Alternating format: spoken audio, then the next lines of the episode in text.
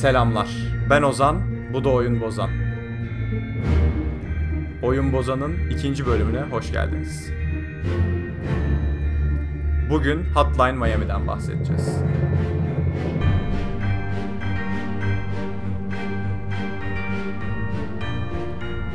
Bugün konuğum Emre. Emre hoş geldin.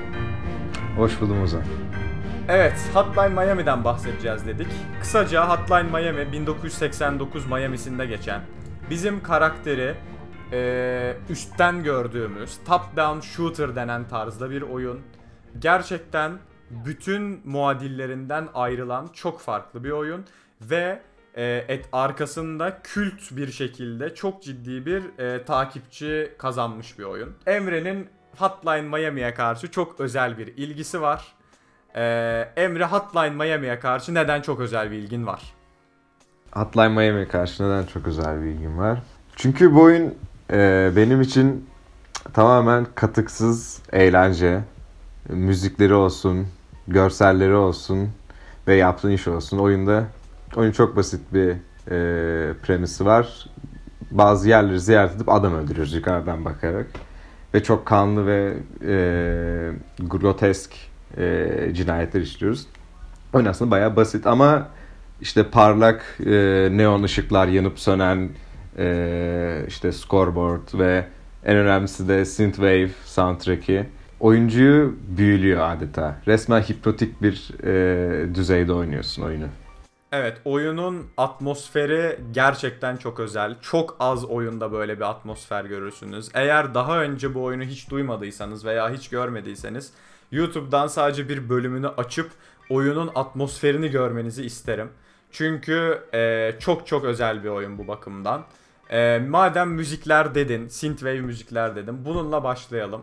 Bu oyunda neden synthwave müzikler var ve sen neden özellikle ilgilisin? E, 2011 yılında Nicholas Winding Refn'ın Drive adlı bir filmi çıkmıştı.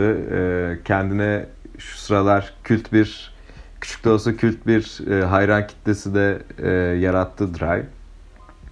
Başrolünde Ryan Gosling oynuyor hatta. Ve bu filmin konusuyla bu oyunun konusu aslında birazcık benzer. O filmde de e, işte ana karakter e, isimsiz ve çok hiç konuşmayan e, bazı yerleri ziyaret edip işini yapan çok vahşi cinayetler işleyen bir adam ve bir yıl sonra zaten Hotline Miami bir oyunu çıkıyor. E, o filmin o filmin soundtrack'inde de synthwave müzikler kullanılıyordu. Synthwave müzik ne demek bu arada hemen açıklayayım. E, 1980'lerin e, seslerinin e, yeniden yorumlanması. Ve bu Hotline Miami oyunu da 80'lerde geçtiği için synthwave müzik kullanmak gayet uygun.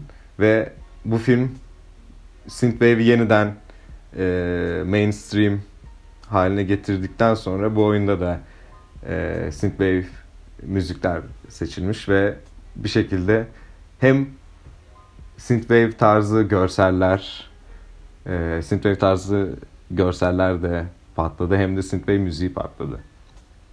Drive benim de çok sevdiğim bir film gerçekten. Ee, zaten Ryan Gosling aşkımdan bahsetmeme gerek yok. Bir de bunun yanında buradan e, Kavinsky Night Call'a bir selam çakıyorum. Çok keyifli bir şarkı. Tam gece arabaya bindiğinde çalmalık bir şarkı. Ee, oyunun bunu bu synthwave müziklerle desteklenen biraz önce de bahsettiğim atmosferi çok sürreal. Bunda e, hikayenin ciddi bir payı var. E, Hotline Miami'nin hikayesi e, büyülü gerçeklik e, denilen şeyi belki de en güzel yapan medyalardan biridir. Çünkü ilk oyunda hikayenin ne hikayede neler olduğunu hiç bilmiyorsun. Sadece bazı yer ziyaret edip adam öldürüyorsun ve sonrasında e, hayvan böyle üç tane bir odada üç tane hayvan karakter sana konuşuyor. Ee, ve gerçekten anlamıyorsun ne olduğunu. İkinci oyun bunu daha da abartıyor. Üç katına çıkarıyor artık. Bazı yerlerde e, bu karakterin taktığı hayvan maskeleri gerçek hayvanlara dönüşüyor ve seninle savaşıyor. Bu yüzden bu tarz e, olaylar ve synthwave müzik ve bahsettiğim görseller birleşince çok sürreal bir deneyim oluyor Hotline Miami oynamak. Peki bunun yanında oyunda bir e, bize devamlı gelen e, isimsiz çağrılar var. Ve karakter bunun tam olarak ne olduğunu anlamıyor. Devamlı olarak bir karakterin anlamlandır... Ya karakter derken aslında ben oyuncudan bahsediyorum. Hani oyuncu olarak özellikle ilk oyunda bir e, oyunu ne olduğunu anlamak çok zor. Söyledin zaten. E, ikinci oyunda bu biraz daha açılıyor. Birinci oyunla ikinci oyunun farklarından bahset biraz bana. Birinci oyunla ikinci oyunun en büyük farkı e, birinci oyunda bir e, story team veya screenwriter team yok. Yani ilk oyunun hikayesi sırf bu e, katliamları işte her bölümde farklı bir yerde katliam işliyoruz. Katliamları birleştirmek için kullanılan bir iplik gibi. Çok üstüne düşünülmemiş. Çok üstüne düşünülmemiş demek istemiyorum ama önem verilmemiş diyeyim. Ee, ilk oyunda o yüzden hikaye zayıf. Ama ikinci oyunda baya bir resmen 5-6 kişilik bir takım bir hikaye yazmış ve hem geçmişe gidiyoruz ilk oyundan önceki tarihlere gidiyoruz sonraki tarihlere gidiyoruz. İlk oyunda işte ilk oyunda ana karakterin işlediği cinayetler gelecekte başkalarının da başkalarına da ilham vermişler. Onlar da hayvan maskeleri takıp cinayet işliyorlar. Ee, bir polis var bu cinayetleri araştırıyor ve bir gazeteci var. Bütün bu davayı coverlıyor falan filan ve bu an, ilk oyundaki ana karakterin geçmiş geçmişine de gidiyoruz. O karakterin Vietnam Savaşı'nda nasıl işte e, travmatize olmuş orada gördüklerinden falan. Bu yüzden ikinci oyun her anlamda görseller ve müzik açısından da e, ilk oyundan üstün. Daha daha uzun bir hikayesi, daha çok daha benim daha e, sevdiğim müzikler kullanılıyor ve e, genel olarak oyunun görüntüsü daha rafine diyeyim. Doğru buna katılıyorum. Daha biraz daha ilki daha e, indie tarzda bir oyunken ikincisinin daha profesyonel bir ekibin elinden çıkmış olduğu çok belli oluyor. E, burada hemen e, madem bir oyundan bahsediyoruz oynanışa geçeyim. E, oyunda şöyle çok spesifik bir olay var. Bir level'ı ilk seferde geçmek özellikle sonraki level'larda e, imkansız olduğunu az çok katılırsın herhalde. Yani bir level'ı tekrar ve tekrar ve tekrar oynaman gerekiyor genel olarak. E, oyuna nasıl bir e, artı olarak geri dönüş yapıyor? Seni oyuna ekstra bağladı mı bu durum? Bak şöyle söyleyeyim. Bir level'ı ilk, ilk seferde geçtiğini iddia eden biri varsa yalan söylüyordur. Çünkü oyunda bir kere görüş alanımız kısıtlı. Bütün bir level'ı göremiyoruz. Ve kapıdan girdiğin anda görmediğin bir yerden biri sana sıkıyor ve sen de öldükten sonra düşünüyorsun ki aa orada adam var. O zaman ona göre hareket edeyim. Hemen onu öldüreyim veya o onun ateş et, onun ateşinden kaçayım diye düşünüyorsun. Oyun böyle stratejik bir oyun aslında yani. Her hamleni düşünmen gerekiyor. Yok çünkü bir canın var. Bir kurşuna ölüyorsun veya bir e, balyoz darbesine de ölüyorsun. Bu da oyunu hem zor yapıyor aslında kısa bir oyun olmasına rağmen bu bölümlerde sürekli öldüğün için daha uzunmuş gibi hissediyorsun. Hem de seni havaya sokuyor. İlk girdiğin anda bütün insanları öldüremiyorsun. Zaten her bölümün müziği de yavaş yavaş başlıyor. Ve sen o bölüme alıştıkça bu düşmanları daha kolay öldürmeye başladıkça müzik tavan yapıyor ve o zaman gerçekten bir şekilde senin e, learning curve'ünle müziğin hızlanışı bir senkronize oluyor. O da çok güzel bir detay bence oyunda e, stealth dediğimiz yani ya yavaş sakin gizli bir şekilde level'lara yaklaşabiliyorsun ya da e, silahları çekip bam güm pata pata dalabiliyorsun. Genellikle hangisini tercih ediyordun bu oyuna bu kadar zaman ayırmış biri olarak? Ya ben stealth'ı tercih ediyordum.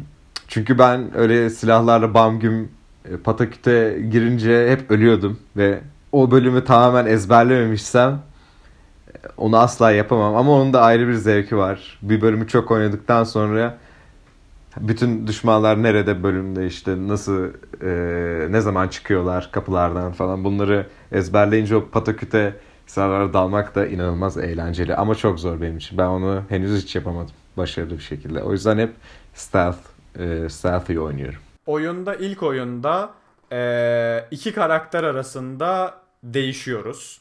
Ve bu birazcık sürreal bir şekilde gerçekleşiyor. Birazcık bundan bahseder misin? Ee, bahsedeyim. oyundaki ana karakter diyebileceğimiz kişinin ismi yok ama e, community ona Jacket ismini taktılar. Çünkü sürekli bir e, bomber jacket giyiyor. Aynı Aslında- Drive'daki gibi. Aynı Drive'daki gibi. Drive'la Hotline Miami arasında bir benzerlik daha.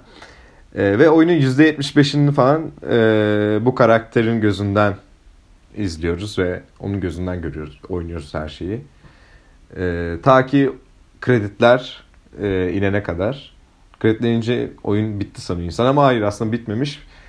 Biker karakterinin gözünden de görüyoruz. Biz Jacket'ın gözünden Biker karakterini öldürürken görüyoruz.